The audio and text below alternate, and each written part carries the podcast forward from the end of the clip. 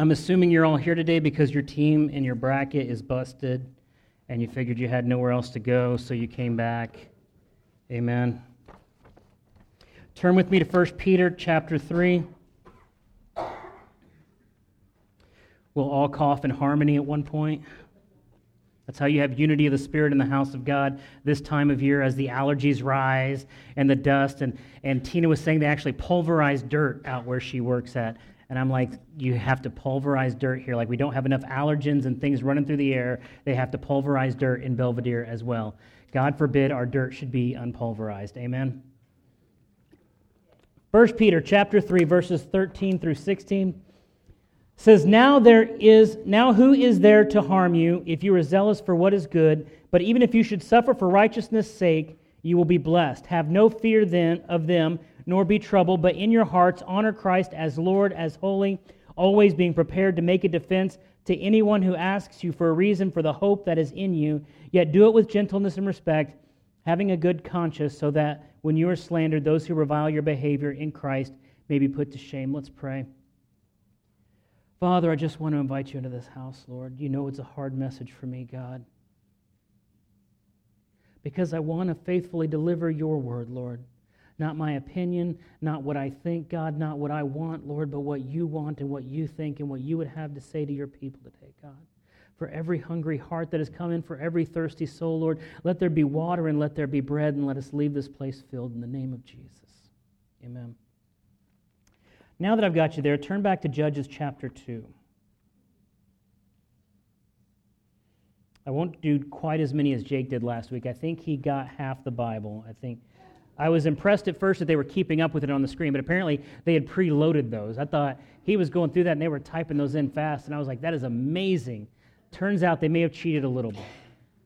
But Judges chapter 2, verse 20, or verse 10, says, And that generation were, all get, were also gathered to their fathers, and there arose another generation after them who did not know the Lord or the work that he had done for Israel. We have almost lived to see that come to pass. We're pretty close. They call us a post Christian nation. And the series has been on 10 questions the world is asking that the church needs to answer. There's a book I like by C.S. Lewis called God in the Dock.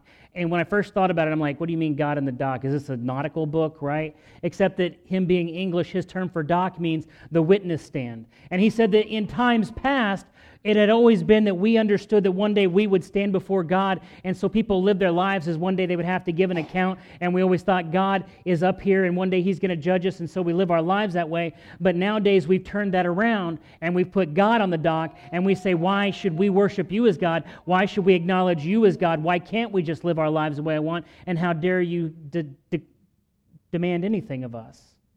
Right? And not only has God been on the dock, but the church has been on the dock. A lot of people in our culture today do not see a purpose or a reason even in church.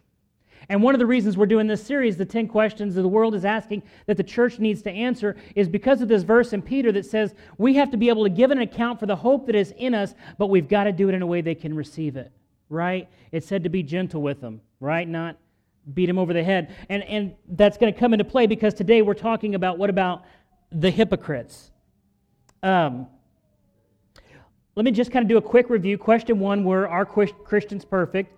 What rules do you need to follow to be a Christian? Some of us were raised on rules based theology, right? How many of you kept enough of them to be saved, right? You had to figure out what the big ones were so that you didn't cross those lines. Question two was why a church? That was on our membership Sunday as we took in new members. What's the point of assembling here each Sunday? And can I tell you something? I think that question was answered more last Sunday night than it was on the Sunday mornings, right? That for our sermons and our gatherings, last Sunday night, for those of you that missed it, man, we just had a move of God in this place. And we just had prayer. And, and I'll be honest, I came in a little drained and I left a little, a little more full.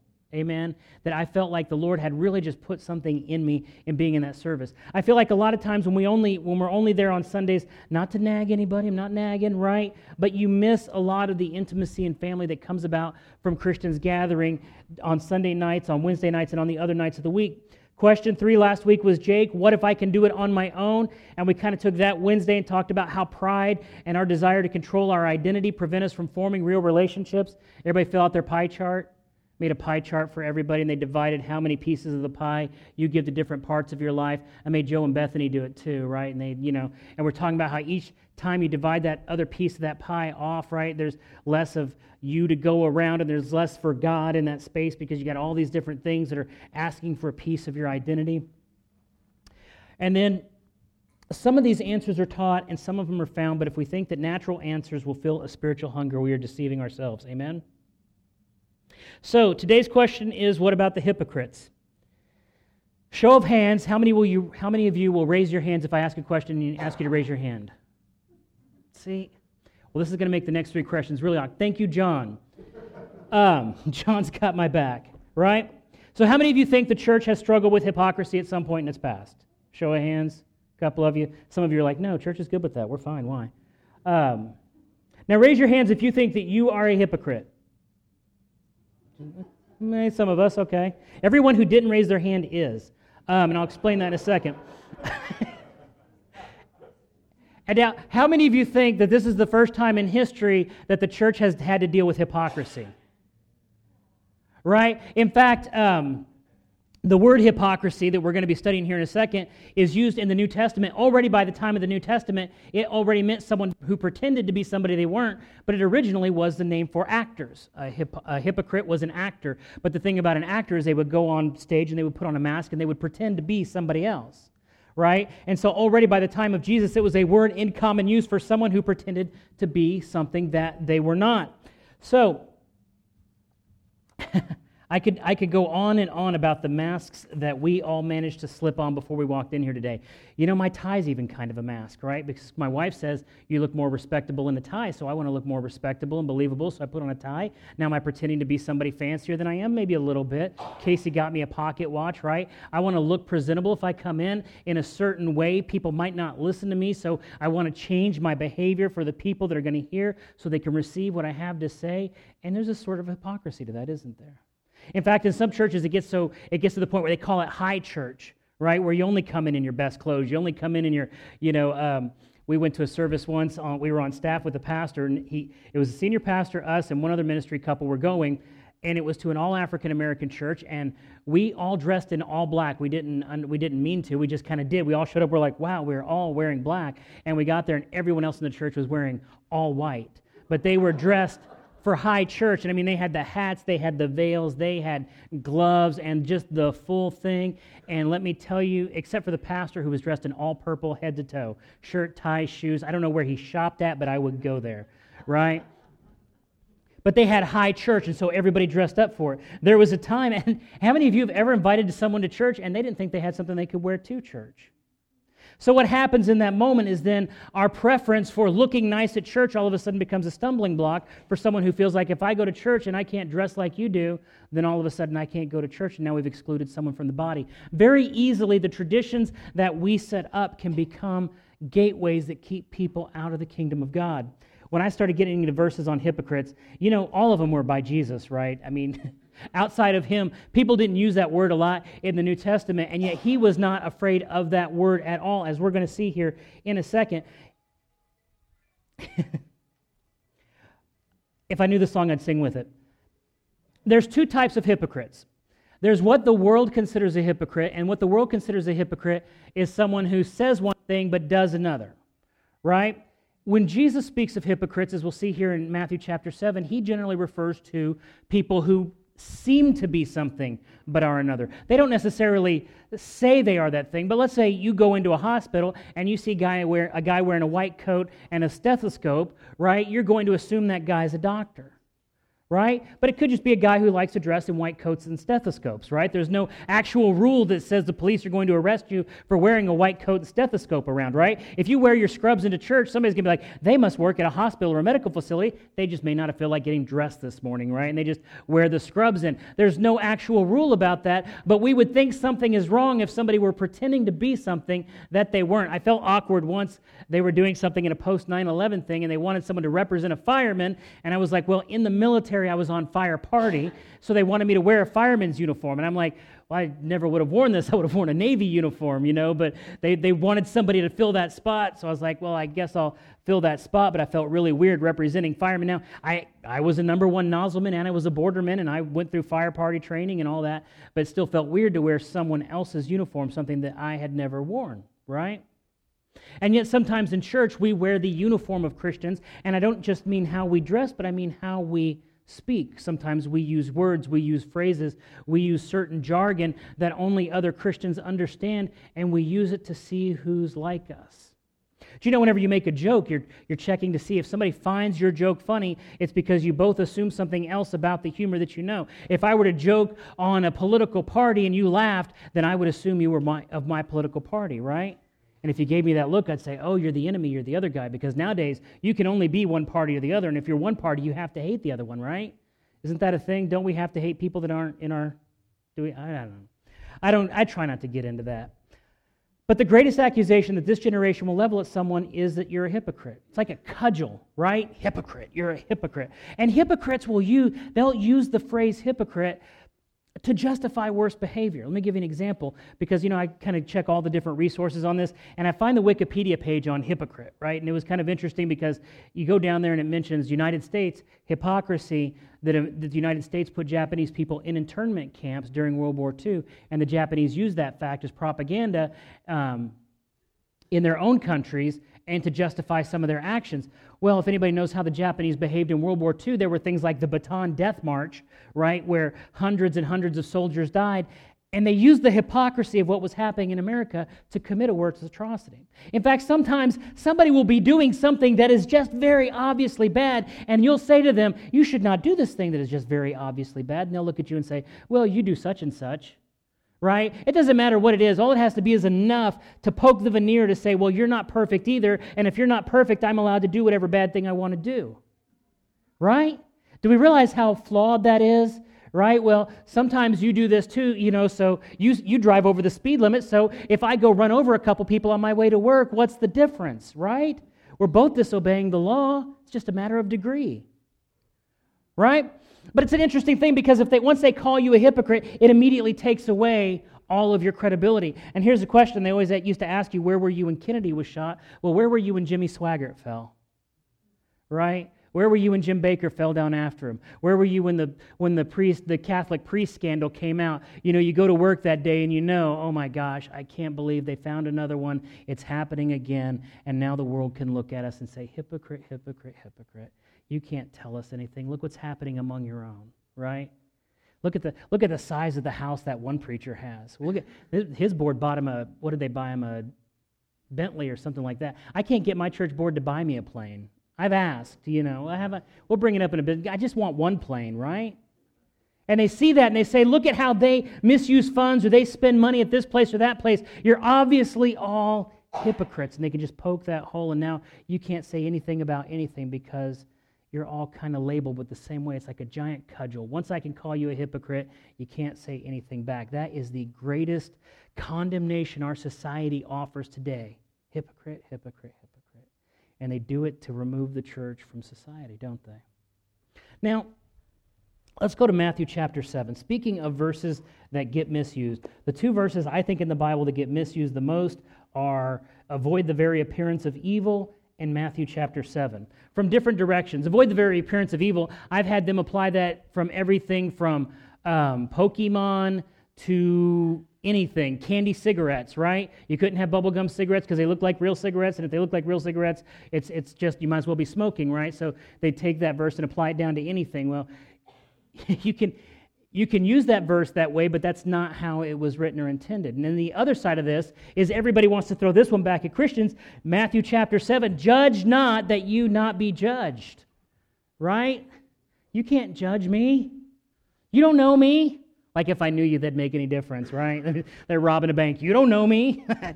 Maybe you are a good guy. You're just robbing a bank right now and you're having a bad day, so you thought now would be a good time to rob a bank. You don't know me, right? Judge not lest ye be judged. One of the most misused verses in the Bible. And it says, For with for with judgment you pronounce, you will be judged, and with the measure you use it, it will be measured to you. Why do you see the speck that is in your brother's eye, but do not notice the log that is in your own eye? Or how can you say to your brother, Let me take the speck out of your eye, when there is a log in your own eye? You hypocrite. First take the log out of your own eye, then you will see clearly to take the speck out of your brother's eye. And if you're in the King James, it says take the plank out, right? And that's important because there was a group called Plankeye, and that was the place I first met my wife. Well, second place. I Met her at church, and then I met her at a Plankeye concert. It's just a little bit of trivia for you. It's not here to condone sin, but the point is to, but it's to point the fact that fixing your own sin is more important than trying to fix others. Now, let me ask you something. Gareth, you're my son, right? As far as I know, right? But if I come up and try to get something out of your eye, right? If you don't know me and I start reaching for your eyeball, what is your immediate reaction? Is there anybody that's like, oh yeah, what, what is it? Just, just put your finger in there. Please feel around. See if you can find anything. Right? What I love about that illustration is the idea of somebody coming up to get something out of your eye, regardless of the situation, is bad. I don't want anyone in this church sticking their finger in my eye, please. I don't think I ask a lot as a pastor, but that's one of those things I'm going to have to insist on. Don't put your finger in my eye okay? Even if I know you well, there has to be a level of trust. There has to be communication. Hey, I'm coming to get something out of your eye. Hold still, right? If I just start coming up to you, I'm going to get back in the karate chop stance, right? I'm going to know kung fu all of a sudden, and we're going to go Jackie Chan over this because I don't want a finger in my eye. Now imagine the person is wearing glasses and using a cane to get to you and trying to get something out of your eye. Now it's even worse, right? Because in this situation, they've got a big log over their face, they've got a beam in their eye, and they're reaching for your eye. So, what is your natural reaction? Let me tell you what this means. It means you're never going to criticize or pick someone apart to the point where they get better. Did you know that? You're never going to find that one thing that's wrong with somebody and remind them of it over and over until they finally say, Hey, I'm going to get better. You know, you've, you've what's the old saying, uh, husbands? It says, if your husband tells you so, he's going to do something, there's no need to remind him every six months, right? Um, and all the wives said, boo. Um, and that's okay. People, people who don't trust you will never let you remove something in their eye. They naturally shrink back. Why? Because they're most vulnerable there. What I find about people who are intent on picking something out of somebody else's eye are they're generally the people with the least amount of mercy. Amen? I worked with a lady once, and um, I, I kind of worked to the side of her, but everybody that ever had to do anything for her was always really careful with everything they did for her because she complained about everything they did, not to them, but to their boss right? So every time you went out with this lady, no matter what was going to happen, she was going to come back and give the boss a full report of every mistake you had made during that entire process. And I learned really quick that whenever she needed help with something, I would do exactly what she said and I would not do a thing more because if I did one thing more, if I took any initiative on my own, she was going to be really upset and tell the boss and be like, "Hey, I asked him to do this and he did two things instead." And instead of put up with that, I just kind of withdrew myself as much as I could from the situation, did exactly what I had to do, but stayed away from that person. A lot of people live lives not realizing that sometimes if you're going to pick people apart, they will put distance between themselves and you. And more than that, when you get to the place where you've always got to pull something else out of somebody else's eye and you lose that place of mercy that God has to deal with you on these things. Let me tell you what happened to that person. She had to quit work uh, about a year after I got there because of ulcers and because of stress and because of everything that was just taking a physical toll on her body because she was always so worried about what everybody else was doing. It kills you to try and take care of the whole world. It would kill me as a pastor to sit down each day, write down everybody's name. Okay, what's wrong in their life? I need to call them up and talk to them about that. Gareth, I think you've been eating too much ice cream lately. Hey, Taylor, what about that movie you went and saw? Was that really a Christian movie? I mean, there was, you know, a swear word in there. You need to, you know, let's let's get on you about that, right? Or hey, I happened to notice you did something the other day and I just wanted to point out to you that it was wrong and you were wrong to do it, okay? I would be in a pretty empty church, I would guess, within a week or two. Amen? Because you'd be like, I ain't got to be there. I'm going to be there when that guy's just going to criticize me all the time. And yet we have people in our lives that we're just, we're just fine doing that too. We're fine just finding that little speck and saying, hey, you need, to, you need to fix this, you need to fix this, you need to fix this, you need to fix this, you need to fix this, you need to fix this, you need to fix this. Are you annoyed yet? You need to fix this, you need to fix this, you need to fix this, right? And what's that person eventually going to do? They're going to try to find the hypocrisy in your life because the one cudgel they have is to swing back and say, But you're a hypocrite. As soon as you mess up, they're going to be there with that cudgel. You're a hypocrite. You're always picking on me, and look what you did wrong. And they're just going to blindside you with that thing, aren't they? And do you know that's what happened to the church? Do you know we got so obsessed with picking out the sin in people's lives when they walked in the door that people stopped walking in the door? Did you know we got so, you know, if you talk to somebody that's my age and they talk about going into church, there's an honest to God feeling that when they walked in that back door, everyone that made eye contact was trying to figure out what's wrong with them. Right? Has anybody, has anybody in here ever walked into a church? I've walked into a church and I'm like the best Christian ever, right? I'm a pastor, I'm called of God, and I still had people trying to figure out what my angle was. Yeah, but you're here, so there's something wrong right? You wouldn't just you wouldn't just come here if you weren't just, you know, a broken human being and been intent on inflicting evil on others. So what's the secret, right? What do you what do you got going on? Right? Amen. We can say it. We might as well say it because that's how the world feels a lot of times when they think about this, and we have to be equipped and ready to tell them why it's not that. Now, we talked about this a couple Wednesdays ago about why did Jesus curse the fig tree? Right? Because the fig tree was supposed to have fruit on it and it didn't. It looked like a tree that would give food. It acted like a tree that would give food, but when you actually needed nourishment from this thing, there was nothing there. Most of the time, you can't invite a person to church or to be a part of a church if there's nothing in your life that they want. If they look at your life and think, I don't want to be anything like that person, then let me tell you, you're going to have a hard time convincing them that your church is a place they should be. Because they're going to be like, well, if this is how it turns out, right? If I gave you a piece of cake and it was horrible, right? Like you had to like smile and chew, you know, and wait till I broke eye contact to spit it in the trash, right? And then I said, do you want the recipe? No, you don't want the recipe. It's terrible, right? And yet, if what they're getting from our lives is bitter, terrible fruit, and then we're like, but you should come to my church, that's where I kind of learned about Jesus. And they're going to be like, well, I don't know.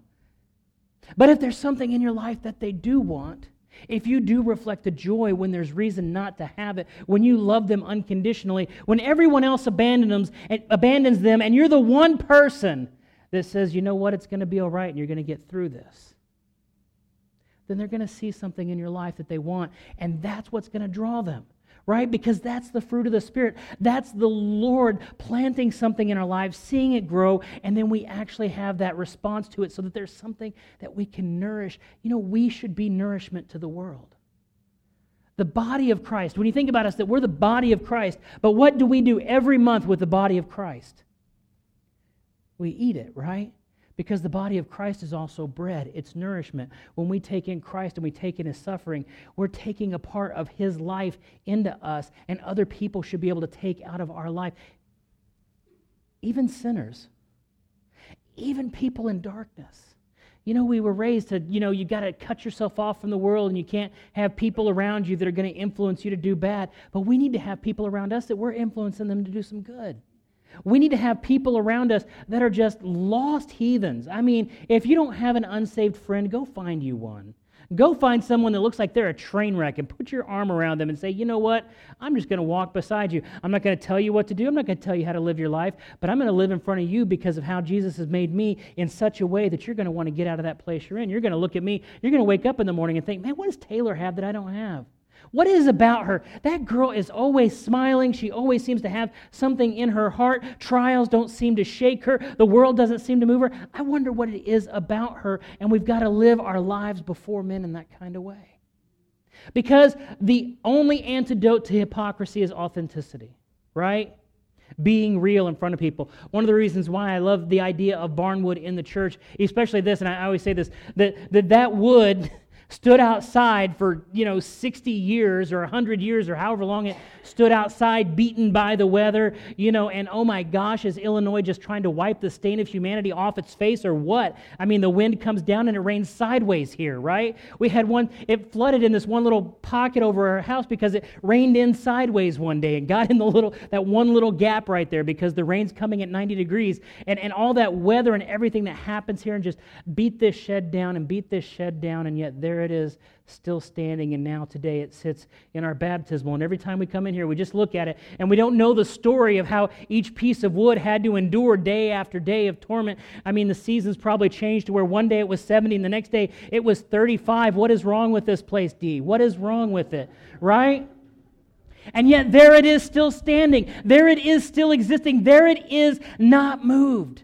And now it's in a place where it's actually being, I don't want to say glorified, but we put it there to remind us of the old rugged cross that our Savior hung on, and we see it, we get inspiration from it. We know that it survived through those kind of things, and it does look kind of rugged, and we look kind of rugged sometimes. But when there's something inside of us that the world wants, right? When there's something inside of us that we are nourishment to them, that when you're around a Christian, you should walk away feeling like you got something from that. Has anybody ever been around people and the longer you're around them, the tireder you get? Right? We all have those people in our lives, right? Usually it's family. Um, God bless them. Um, but we should be the kind of people that the longer people are around us, the more nourished they feel, the more encouraged they feel. Let me get back to my notes. Where were we? Right after that, number six says, Do not give to the dogs do not give dogs what is holy, and do not throw your pearls before pigs, lest they trample them underfoot and turn to attack you. That's an odd thing to put right at the end of don't, don't judge, right? What does that have to do with not judging people and not picking at them and not being critical and all that? Well, here it is, and you've all seen this on Facebook that somebody has a wrong opinion. Look at your opinion out there, all wrong, right? And somebody else well meaning, right? But not really that close to the person. Kind of your, your, you know, kind of you know, you're a friend of a friend, but you end up on Facebook and you're like, hey, your opinion is a little wrong, and I just wanted to help you fix that, right? And they're like, thank you for fixing my opinion. Now that it is wrong, I have changed my mind and have come to believe just as you do, sir, right? When it says, don't give to the dogs what is holy and don't throw your pearls before pigs, there is something about a Christian that is nourishing. And there is something about us that encourages others. And when Christ is in your life, just being around, and it doesn't mean you're the paragon of virtue standing up there clean and never sinned, but it means that even when you fall, you get back up and you're still reaching for that higher call of Christ. But sometimes you're trying to feed someone who doesn't want your food, right? A guy said once that, that sometimes trying to explain Christ to people, what trying to explain what a Christian life to people is trying to explain, like to a kid that lives in the slums and has only made mud pies all his life, what a vacation on the beach is like.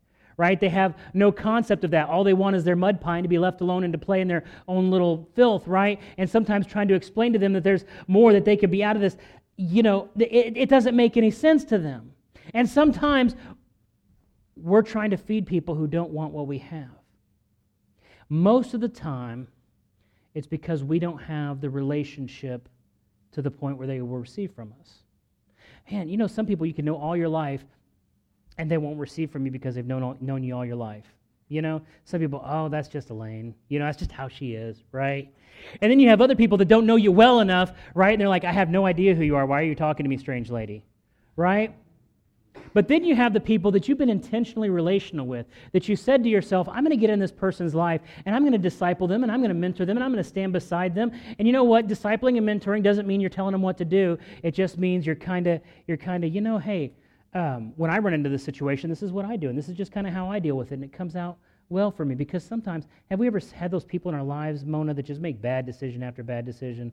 Just i mean just can't win for losing right that every time they take one step forward they take two steps back and you don't know what to do with them except to love on them and wrap them around you know that's why mercy people are there right mona and i joke she's a big mercy person i'm a big mercy person and we're there and every now and then people will be like well why don't you come down on so and so about this that and the other and i'm thinking that's not going to fix them You know, I can come down like the hammer. I can let you know what you're doing wrong. If you need a list, come in my office. We'll write out a list of everything that's wrong with you, right? Not going to fix anything, is it? Because we all have to get to Christ in our own way, in our own time. Now, here's the big line. The big line is at what point are we not struggling with sin, and at what point are we being a hypocrite? Because the reason why I said every one of us in here is a hypocrite is because I hope to God that every person in here believes the Word of God and is striving to live a life holy before God. And you know what? You're going to fail. Not a person in here. Because, man, I see things in here and I think I'm pretty good and I think I'm doing pretty well. And I'll read something in there and I'm just like, oh my gosh. Right? We were talking, in, he was talking about um, some baby Jesus this morning because they're only Christian and Easter uh, people. So if you only show up on Christmas and Easter, then you see the birth of Jesus and the crucifixion of Jesus, and you can skip the whole Sermon on the Mount right? Which is great because all the things he actually tells you, you know, hey, don't do this, do this, watch out for this. You can skip all that if all you ever have to see is the birth and the death, right? You can skip all the parts in between where people would stop following him because what he said was too hard to follow. Because everybody realized you're not going to make it. You're not going to get there. You're not going to be perfect. But there is a line between struggling with sin and being a hypocrite. And you know what that line is? It's when you stop struggling and you justify. Well, now it's no longer something I do because I'm flawed and because the Lord is working on me. But you know what? It's okay that I do that. It doesn't matter that I do that. It's fine that I do that. You shouldn't criticize me because I, you shouldn't look down on me because I do that. All of a sudden, you're not struggling against the sin. You're comfortable with it and you justify it. And that's the only real line. And the problem is is I can't draw an internal line outside, can I? I can't look at Mona and say, "Wow, Mona, you've been struggling with that sin long enough that I've decided you've struggled with it too long." Right? I've decided, Mona, that you've just struggled in that thing too long. I'm going to go ahead and draw the line you're out. Go, right? And that's why he says, Judge not, lest you be judged. Because if you draw the line on somebody else, God has every right to draw that line on you. Because what he says, if you won't forgive someone their sins, your heavenly Father is not going to forgive you yours right? So when he says judge not, he, he's not saying, because he goes right back here in a few minutes and he says that you're going to know people by their fruit, right? That bitter water doesn't come out of a fresh well. So it's not that we have no judgment. Oh, I'm just going to assume all of you are living a holy life and everything you do is just a voice from God coming through you to me and, and I'm going to listen to everything you say. No, because I know people are at different places in their walk, but the one line I will not draw is I will not draw the line that says you're no longer allowed to come to Christ because I feel like you've been sinning too long. I feel like you're too messed up. I feel like the sin that you're committing is too wrong for me to forgive. And that's why we come back, and we'll come back to this next week about being accepted in church, or the week after. I think RU is going to be here next week, um, which is going to be amazing. Um,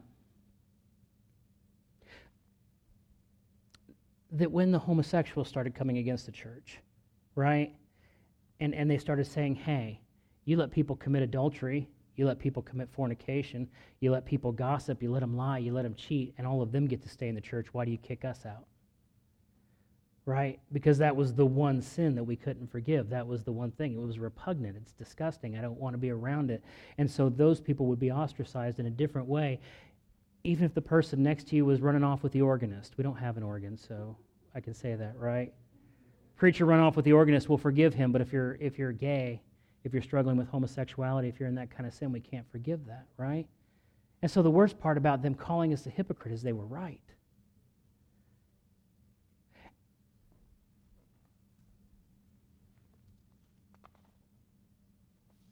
Holding my breath, going to the next page.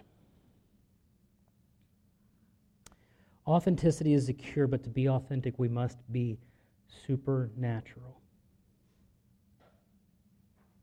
Let me tell you, let me give you an answer to this question. If somebody were to say to you, the church is full of hypocrites, do you know what the answer to that person always is? Always? Always. This is the answer always to that person that looks at you and says, the church is full of hypocrites. Why don't you come to my church? Why would I? Your church is full of hypocrites. Look them right back in the eye and say, yes, but that's not the reason you don't go to church. Because that's not the reason they don't go to church. Because as much as we'd like to say, hey, because it's full of hypocrites, I don't have to go, I don't have to associate, I don't have to be in there. The real reason they don't go to church is because at some point they went into a church and they felt rejected. That's why they don't go. When they tell you it's because the church is full of hypocrites, look them right back and say, that's not the reason you don't go. Because the real reason they don't go is because they felt personally rejected about something that was in their life that they didn't feel forgiven for, and that's why they keep the wall up. And it has nothing to do with how many other people are struggling in church. Right?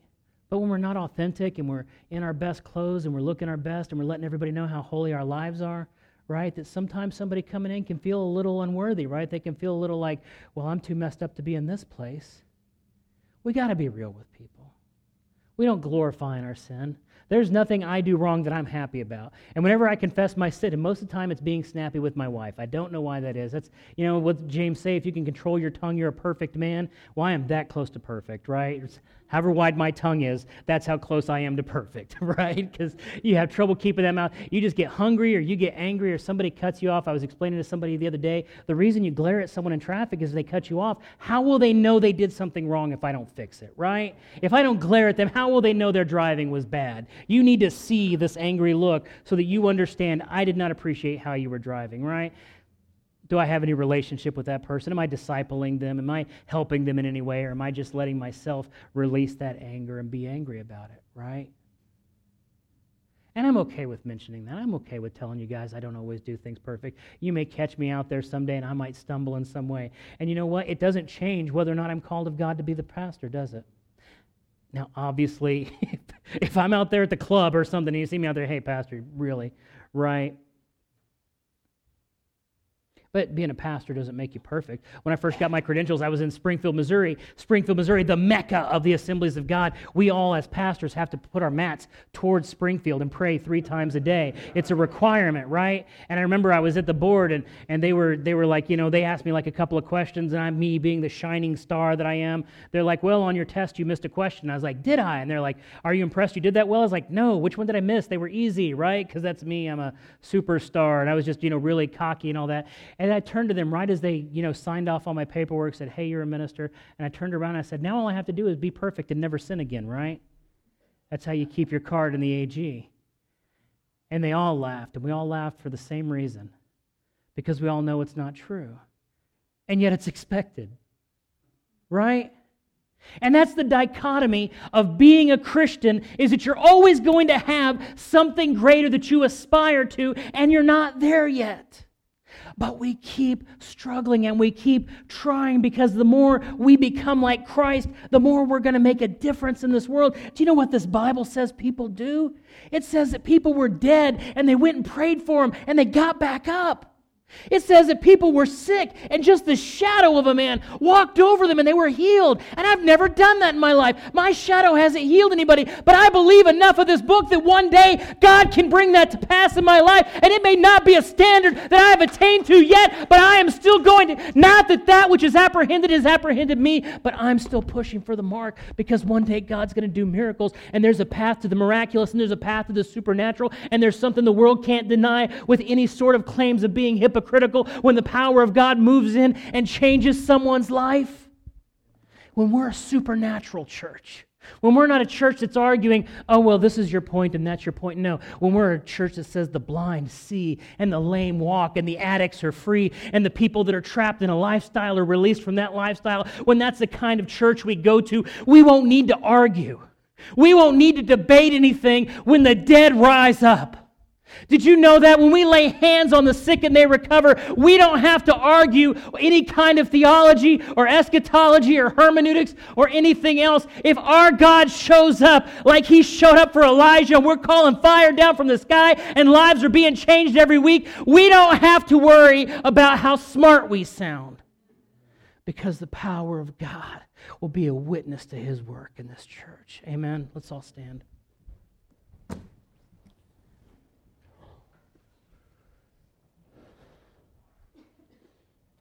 Praise team, if you want to come up and